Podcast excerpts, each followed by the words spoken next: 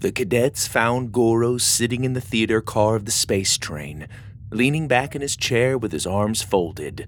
He was watching Star Wars. I didn't know you liked to watch movies, Lydia said, taking a seat next to him. I do not typically make a habit of watching fictional stories, Goro said. But I have heard you all making reference to this particular set of movies, and I thought I would get up to speed. After my memory was wiped, I lost all of my pop culture references.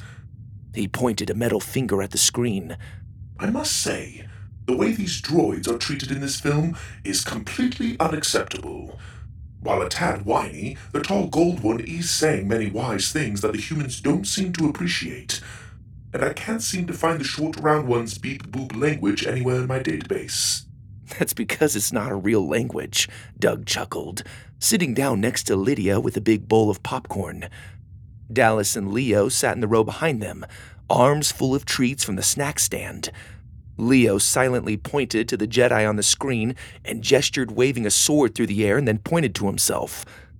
Sorry, dude, lightsabers aren't real, Dallas told him. I know, total bummer. Wait, he looked at Goro. Are lightsabers real? Hmm. Goro thought for a moment. A handheld weapon with a short but powerful laser? I can't imagine why not. I've seen much more impressive weapons in my day. He looked back at the screen. Why does that woman have giant cinnamon rolls attached to her head? Doug and Lydia laughed. That's her hair, Goro, Lydia told him. Goro played with his metal mustache. Interesting. Time consuming, but interesting. Do you have any westerns, Gorman?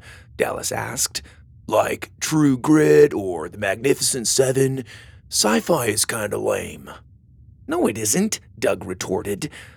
Uh, let's see. People flying around in spaceships, shooting lasers, talking to aliens? Lame. Everyone slowly turned to look at him. I'm sure the database has every Western film ever created, Goro said. You can watch them during your free time. Leo pointed to the screen, mimed a film camera, and then made explosions with his hands and shook his goofy face. He looked like he'd just touched an electric fence. No, Leo, I don't believe we carry that genre, Goro said. Doug looked at Leo. Whatever kind of movie that is, I want to see it. Blobby chirped angrily at the screen every time the big hairy guy came into a scene.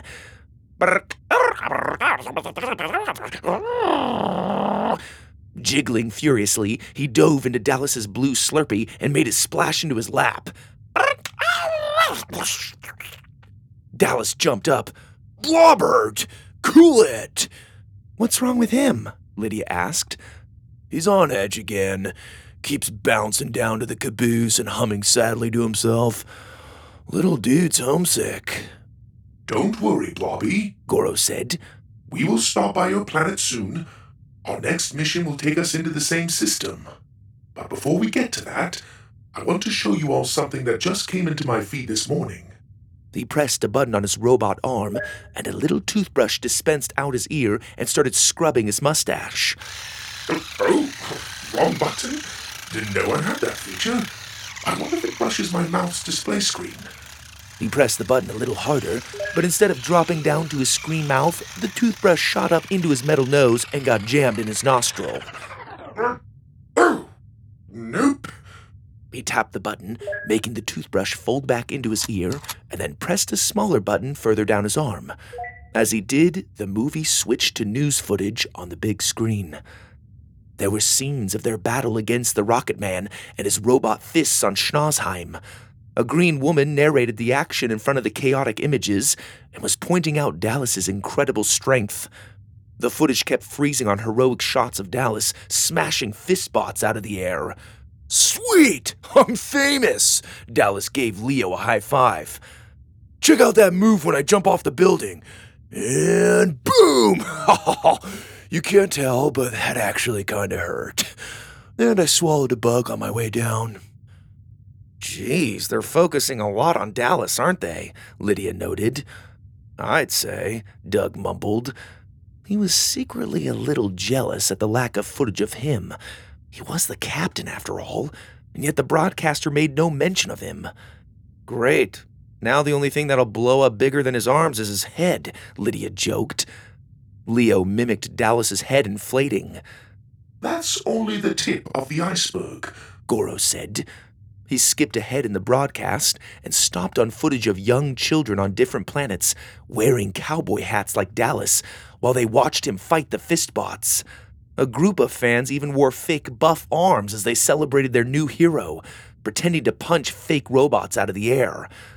It seems Dallas has attracted quite a following across the galaxy. Some are referring to him as the Crusher. Some female fans have started referring to themselves as Crushies. Dallas put his hands behind his head and reclined in his chair. I could get used to this. Lydia snorted, which made Doug feel a little better. Goro, can you go back to the footage you skipped over? Doug asked. Goro rewound the video until Doug told him to stop. When he pressed play, they saw scenes of schnauzers in the streets of Schnauzheim, mourning the loss of the big sniff and struggling to piece back together the destroyed olfactors. The kids went quiet. They're devastated, Doug finally whispered. Lydia held a hand over her mouth. Losing Broderick turned out to be even worse for them than we imagined. Doug clenched his fists. I should have rebuilt the olfactors while we were still there. We just took off and left a huge mess.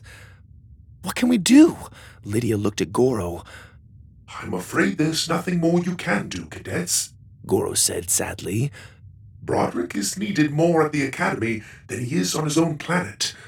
At the Academy, he will be trained to help entire galaxies. I have sent a team of buildbots down to Schnauzheim to aid in the construction. It will take some time, but the city will be repaired. Unfortunately, the Schnauzers' dependence on Broderick is strong and doing without him is something they will have to endure on their own. He did leave them with enough smells to last them many years. They should have enough time to reverse engineer his recipes. In the meantime, it would be wise of them to dial back the strength of the smells they spread. None of this made Doug feel any better. It was because of them that the Rocket Man attacked Schnauzheim in the first place. Then to turn around and take their most prized citizen as well? It seemed cruel. Goro read his troubled expression. There are always consequences to our actions, Captain. You made an order in the heat of the moment and successfully completed the mission. Broderick is where he belongs, and the Schnauzers will adapt in the end. You didn't do anything wrong, Lydia agreed. I could have mind built at least a couple olfactors on our way out, Doug disagreed. There was so much going on, I just I didn't think to do it. Can we see how Broderick's doing now? Lydia asked Goro. Of course, Goro said. He pressed another button on his arm and brought up a surveillance feed of an academy classroom. A hologram instructor was teaching Broderick and several other kids. A few of them were recruits that the cadets' parents had recently picked up, and the other three were ones the cadets picked up since their mission on Schnauzheim. Among the three the cadets recruited there was a girl named Zebra who wore a zebra coat and hover skates. Her skin glowed her emotions. Another kid named Zachariah, who had a ring of eyes around his head, was an incredible mathematician. And the last one was a tiny girl the size of an eraser named Nethriel. She had the ability to travel at incredible speed, which, coupled with her small stature, made her practically invisible when she ran. Pardon the interruption, Professor, Goro said. Given the most recent events on Schnauzheim, we wanted to check in on Broderick to see how he was doing. Broderick got up from his desk and walked up to the camera. Everything is fine, Goro. I appreciate your concern. I knew the transition would be difficult for my people, but they will come out stronger in the end. It is not good to rely so heavily on one being. Wouldn't you agree? Yes, Goro said. Thank you for your time, Broderick. Broderick gave a polite bow and then removed his nose patch. I can smell your fumes trailing off into the Vesper galaxy. Say hi to our friends on Lyner X. Will do. Goro assured him with a grin. Oh, and Dallas? Broderick gave another sniff. Blobby's been sleeping in your hat. Dallas took off his hat and gave it a sniff. oh, how does he do that? Blobbert! Blobby hid behind the chair and chirped nervously. The video feed ended, and Goro stood and faced the cadets. We will be arriving at the planet Lyner X shortly. Lyner X is known for housing the most talented musicians in the galaxy. Most aspiring artists go there to try to make it in the music industry. That is where the talent is trained and showcased. It is estimated that more than 90% of the popular music generated today is created on Lyner X. Our very own Mixie McGruff got his start there. He was born in the Spin District and rose to prominence as a young DJ.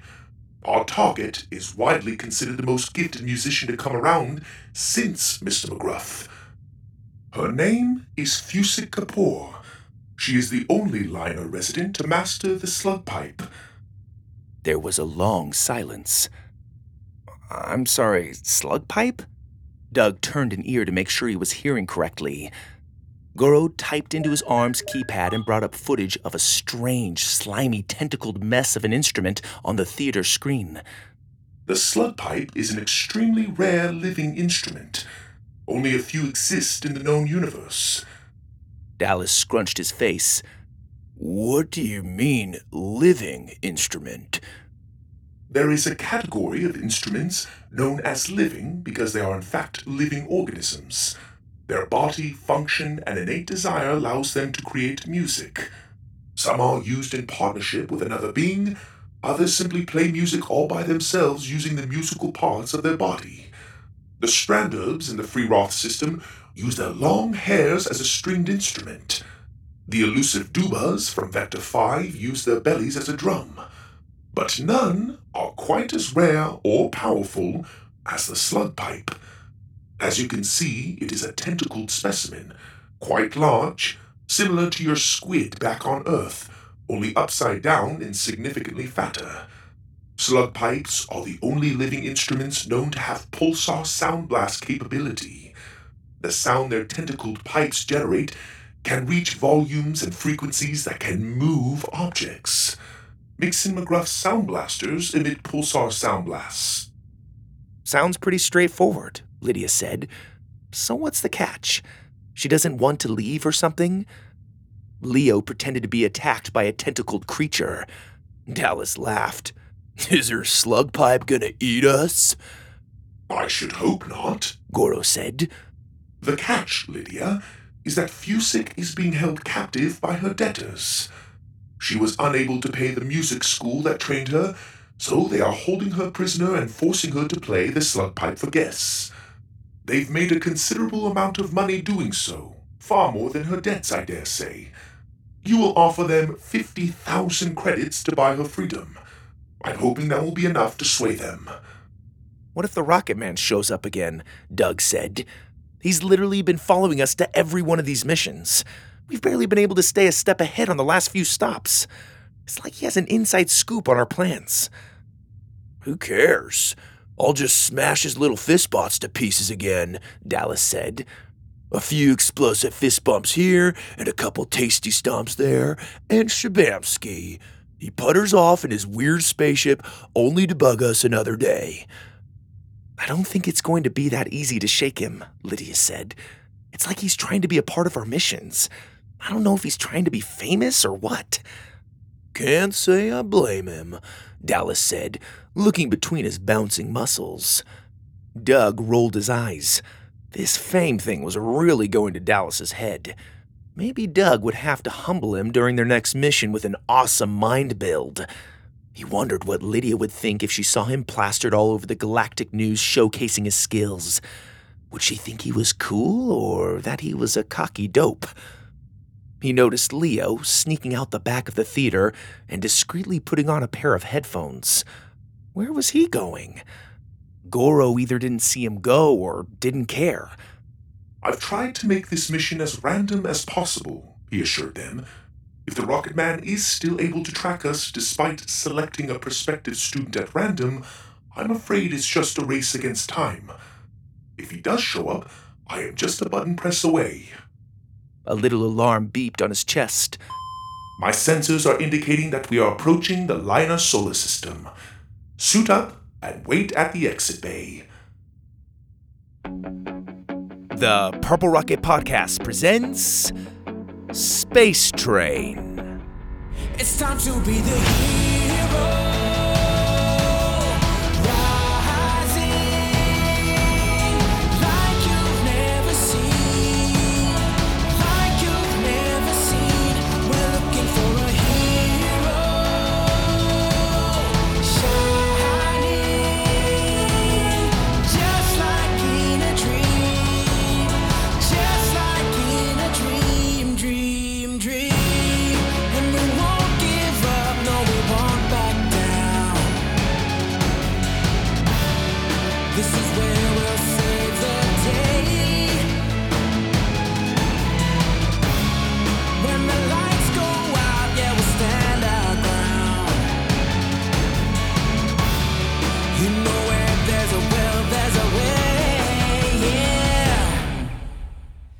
Season 2, Episode 4 The Sound of Fusik. The space train curved around an enormous red sun with green rings and started its descent towards a planet that seemed to be glowing all sorts of colors like a disco ball. Circling down through the clouds, pulsing with colorful light, it came to a low hover over the street and the exit door hissed open. Doug and the cadets stepped out onto Lyner X and started following Goro's instructions towards Fusik's studio. The sights and sounds of the city were overwhelming. Narrow metal buildings with curved, steeply pitched roofs lined the streets. Bright neon lights traced the structures, and glowing signs advertised different music studios and districts. There was a giant microphone with a plasma ball full of electricity at the top that stuck out of a neon yurt. Music rang out on every corner. A small rabbit like creature with a spiky back played a strange finger clapping instrument in the street. On another corner, an orange wart covered toad with four gangly arms played an X shaped guitar. From a nearby rooftop, a three headed fish faced creature showcased its singing chops for bystanders below. The harmony was unlike anything Doug had ever heard. Somehow it sounded both beautiful and off key at the same time. Lydia took special interest in a cloud of fog that was putting on a disco show in the street. Music synchronized with the colorful light that flashed within the cloud like a musical lightning storm. Dallas seemed unimpressed. Where's the country district? Just a bunch of lights and obnoxious beats. What this place needs is some honky tonk. A couple of alien cat girls recognized Dallas and ran up to him in an excited fit. They pointed to their buff Dallas t shirts and asked to take a sound snap with him. Before Dallas could ask what that was, the two girls held up a small recording device, sang Wah! and elbowed Dallas to get him to join in.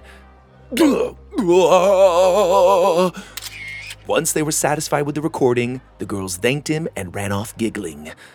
This happened several more times. People recognizing Dallas and coming up to take a sound snap with him. It wasn't long before Dallas was singing into their little devices as if he was a country star, minus the musical talent. And if you break my heart, I will drive off in my Chevy. At one point, he even went through the trouble of listening to calm classical music to get huge for the crowd. Now, when he sang, Into the sound snap devices, his voice was deep and rumbling. The crowd gobbled it up. Blobby didn't seem to be enjoying any of this. He kept chirping angrily at the fans and hiding behind Dallas's neck.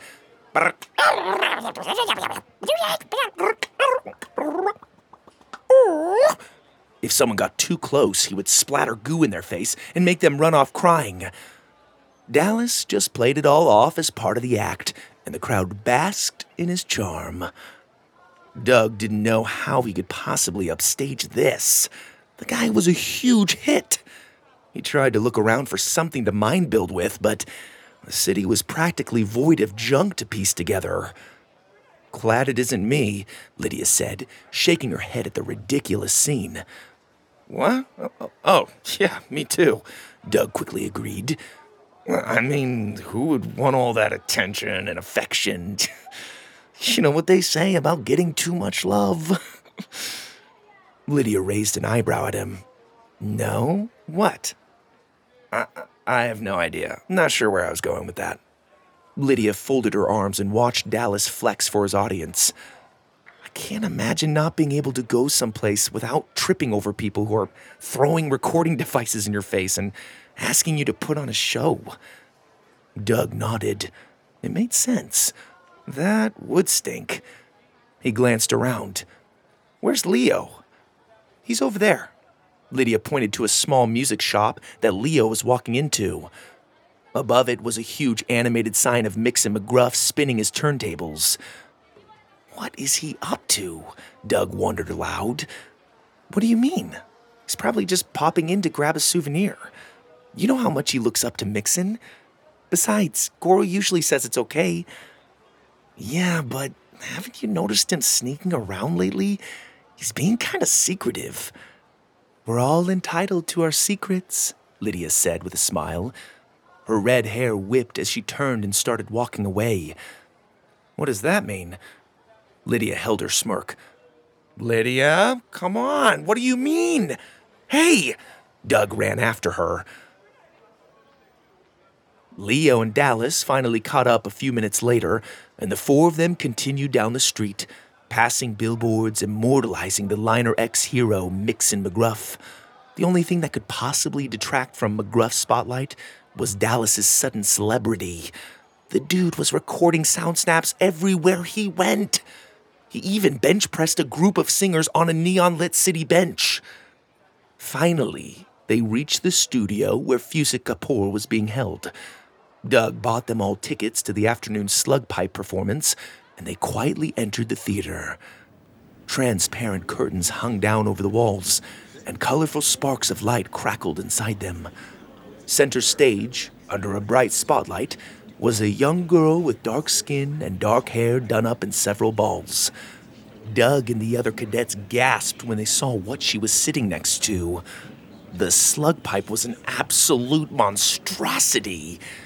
Goro's description didn't do the living instrument justice.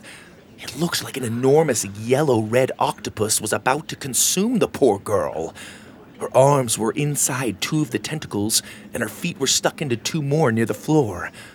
The clear, sparkling curtains dimmed, and the audience's chatter grew quiet. Sitting atop a stool, Fusik Kapoor began waving her arms gracefully and tapping her feet making the attached tentacles move with her. As she did, the remaining tentacles around the creature raised up into the air and let out an incredible organ like sound that filled the auditorium.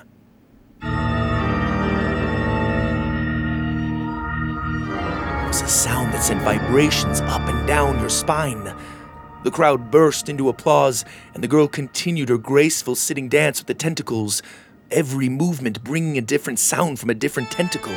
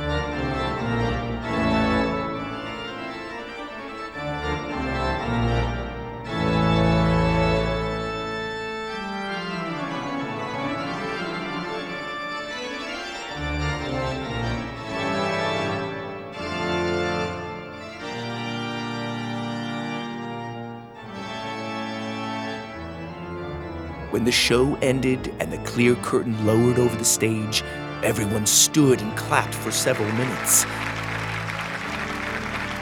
In stark contrast to Dallas's theatrics, Fusik gave a simple bow and hurried off the stage. Doug kept hearing the people around him say things like, I've never seen anything like it, or She has the gift. One fellow even said, She has tamed the beast. Doug had to agree with them. The performance was a marvel to behold. The initial terrifying image of the slug pipe looming over the young girl somehow transformed into this beautiful display of movement and sound, so deep and moving that you could feel it throughout your body. Doug quickly led the others up to the studio office. We'd like to speak with the owner, please, Doug asked the short, flat faced man at the booth. The man looked them over skeptically. What for? Doug hesitated. Uh, Lydia jumped in. We'd like to compliment him on the most extraordinary performance we've ever seen. The man scratched his chin. All right, come this way. As he led them around the booth and into a long hallway, Doug caught Lydia closing her eyes. Are you getting a vision? Not quite. I've been practicing trying to summon a vision. It'd be much more useful if I could control when I see into the future instead of getting random flashes when I'm not expecting them. Is it working? Sort of. I have to really concentrate and imagine myself taking a few steps ahead of my body. I know it sounds crazy. That doesn't sound crazy at all. You should see what goes on in my head when I'm mind building. It's like throwing paint on a wall and trying to make sense of it. I can only imagine. I'm getting a little better at it, but when I try to force it, the visions aren't as clear. I'm getting faint images, a cage and people flying all over the place. Doug gulped. Well, that sounds interesting. Lydia laughed. It's probably nothing. Or maybe we'll all be locked up in the space train zoo car and start flying around like fairies. That wouldn't be weird at all, Doug joked.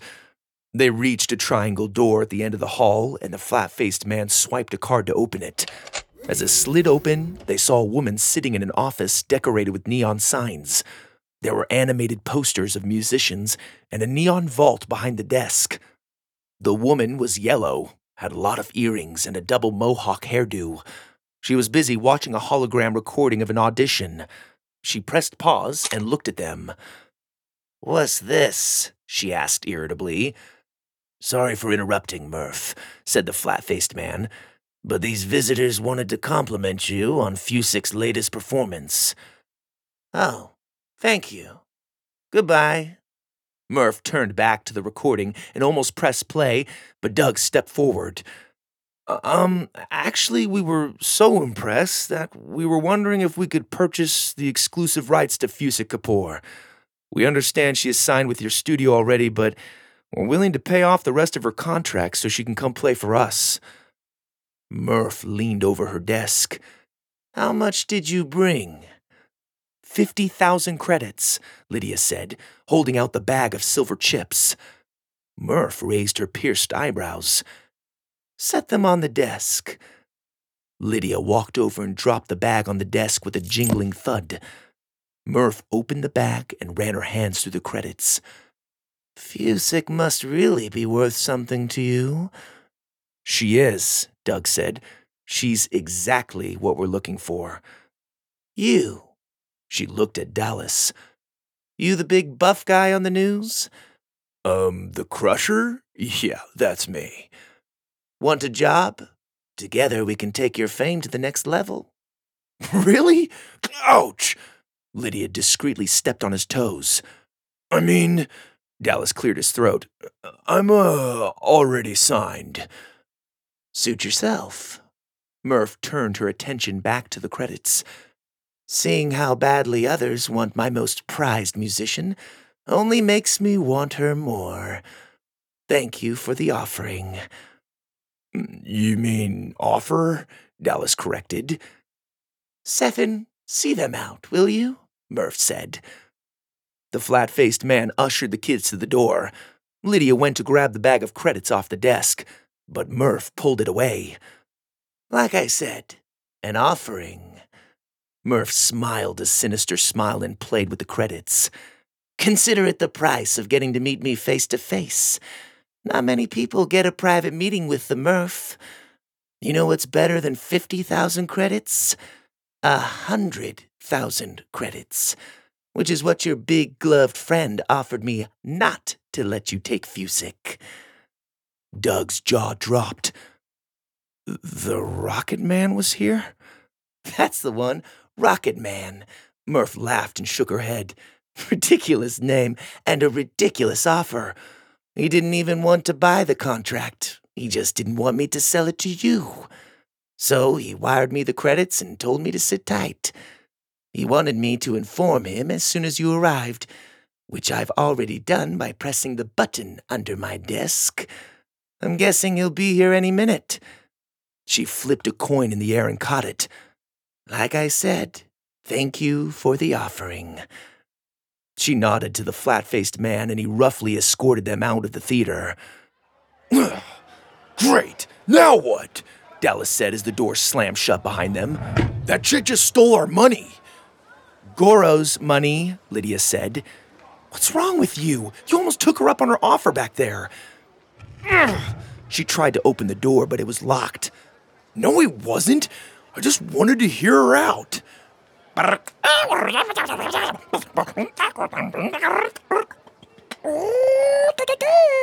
Blobby rolled his big eyes and chirped angrily at him. Oh, I was not going to leave you, Blobbert. Fame could never tear us apart, no matter how irresistible I become. Doug looked over the building. We've got to get back in there. We're not leaving without her. Any ideas? I can get huge and smash the door down, Dallas suggested, checking to make sure there were bystanders who could witness him doing so. It's thick steel, Doug said. I don't think that's going to work. Leo, any way you can hack in and get the doors open for us? Leo held up a finger for them to wait. He walked along the walls of the building, looking for some form of circuit box. Around the corner, halfway down the hall, he found one. He pried it open and examined a mess of wires. Dude, you got this, Dallas encouraged. Leo pulled a chip from his pocket and attached it to the box's circuit board, and then used a wired keypad connected to his chip to type in his codes. His fingers blurred over the buttons. After a couple of minutes, he looked up at them. He pointed around the next corner and mimed a door opening. You're going to open a door around the corner? Lydia interpreted. Leo nodded and then pointed to himself and acted out hearing loud music. Oh man, that's a tough one. Lydia looked at the others for help. They didn't understand it either. Leo shook his head and sighed. then he punched in a couple more commands and started tapping a small button repeatedly. As he did, they could hear music getting louder and louder inside the studio. Pretty soon it was blaring, and the front door around the corner burst open. Murph and the flat faced man came stumbling out into the street holding their ears. Leo gestured for everyone to cover their ears and to head for the other door. The cadets did as instructed. They covered their ears and ran back into the studio through the back entrance. As soon as they were inside, they started looking for Fusik. They opened every door and shouted her name, but even they couldn't hear their own voices over the loud music. Lydia waved to get everyone's attention and pointed to a door she just opened. Leo finally cut the music and pointed to his wrist. We don't have much time now that the music's off, Doug said. She's in here, Lydia pointed. She led the way into the room, and sure enough, there was Fusik Kapoor, sitting quietly next to her slug pipe. Fusik, Doug said, running up to her. We're the Wanderers. We're here to rescue you. Fusik looked at them confused. Rescue me? But how? Murph has the whole place locked down. We've got it taken care of, Dallas said. This genius hacked the system and unlocked all the doors. He nudged Leo, who blushed. We'll explain once we're out, Doug said. Come on, we don't have much time. He could hear people running down the hall towards the room. Fusik hesitated. Doug waved her on. What are you waiting for? Come on, let's go.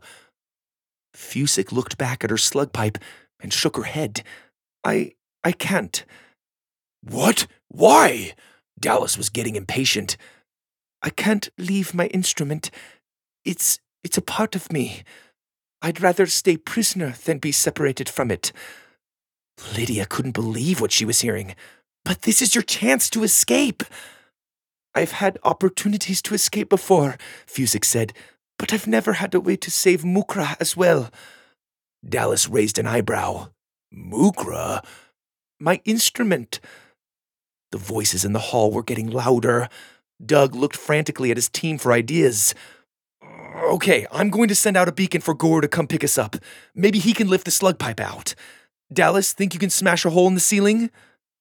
Oh, please step aside. Dallas put on his headphones and turned on calm classical music. Seconds later, he was enormous. Heads up, little people! With a crouching leap, huge Dallas sprang up off the ground and punched the ceiling. Kong! Dallas fell back and shook his hand. Oh! Flakes of plaster fell away from the ceiling and revealed a network of metal beams above them. It's a metal cage, Lydia shouted. She and Doug shared a look. This must have been what she saw in her vision. Stop! Don't move! said the flat faced man. He and several guards held up their blasters in the doorway. Murph pushed through them. You didn't think I'd put my prize musician in just any old room, did ya? She glanced down at the time display on the palm of her hand. Good. He's almost here. I think we'll just keep you all here until your rocket friend can come pick you up. He seemed pretty anxious to see you. Wait. Fusik stepped forward. She glanced at the ground nervously. They've come all this way to see me. Can I at least play them one last song before they go? Murph rolled her eyes. Fusik, we don't have time to. Please, it would honor me greatly. Fine, one short song. Our guests will be here in a few minutes. Fusik bowed and seemed to glance at Doug out of the corner of her eye as she walked back over to the slug pipe. With her hand out of view of Murph, she pointed to Doug and then pointed at the ground. Doug had no idea what that meant. Do you take requests? Dallas whispered. Can you play anything from Garth Brooks? Blobby blew a raspberry and splattered into Dallas's ear. Oh, hey, okay, okay. She can play what she wants. Taking a seat on the stool in front of the slug pipe, Fusik slid her arms and feet into four of the tentacles and gave them a whip.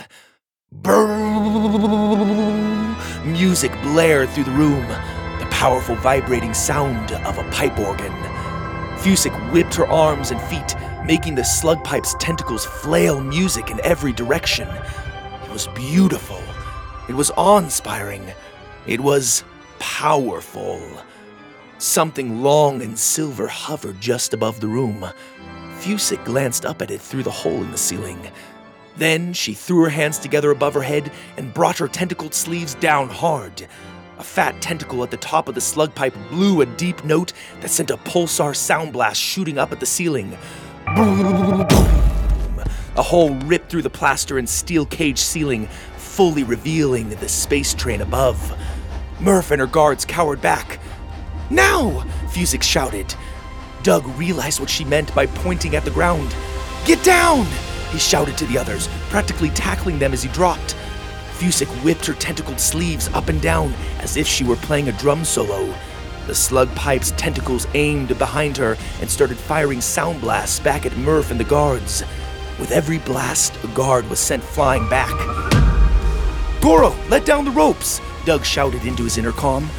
A few seconds later, cables attached to suction pads dropped down from the space train into the room.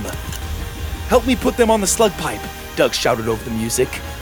Dallas, Leo, Lydia, and Doug jumped to their feet and dodged sound waves as they grabbed the suction pads and slammed them against the slug pipe. Fusik continued her tentacle whipping solo, crossing her arms, drumming her feet, sending sound blasts ripping through the air. Murph tried to fire her blast at her, but the laser bolt froze midair as it collided with the sound blast, and then changed direction and flew back at Murph, who dove out of the way. Hop on, Doug shouted. He and the cadets hopped onto the slug pipe and clung to it. Take us up, Goro! With a hard jerk, the cable zipped back up into the space train. Whoa! Fusik dangled from her tentacled sleeves. As soon as her feet were in the train, the doors slid shut behind her, and the space train blasted off with an echoing blare of its horn. As the space train disappeared into space, there was a crack, and the Rocket Man's fist ship appeared in the sky. It descended on the studio, oblivious to the fleeing space train behind it. Back in the space train, Fusik's slug pipe took up most of the exit bay. Leo dodged its flailing tentacles with a disgusted expression. Well, Doug looked at Lydia. Now I know what your vision was all about. Lydia smiled. It worked, Welcome aboard, Fusik came Goro's voice over the intercom. I must say, I've been looking forward to meeting you. Do not worry, we have prepared a space for your slug pipe in the Academy's concert hall. Fusik looked at Doug and the others confused. The Academy? Doug smiled and nodded. The Academy. It's time to be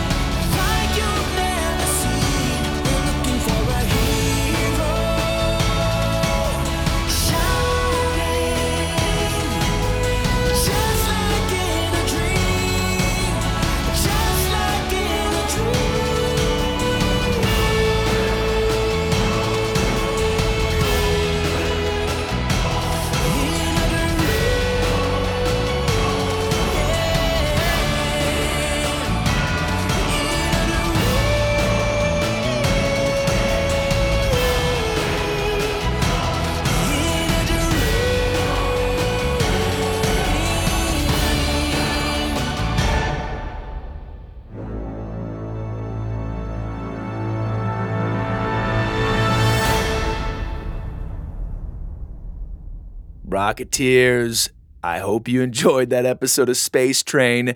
I had this image of this instrument, this living instrument, when I was brainstorming this episode idea, this idea of this slug pipe.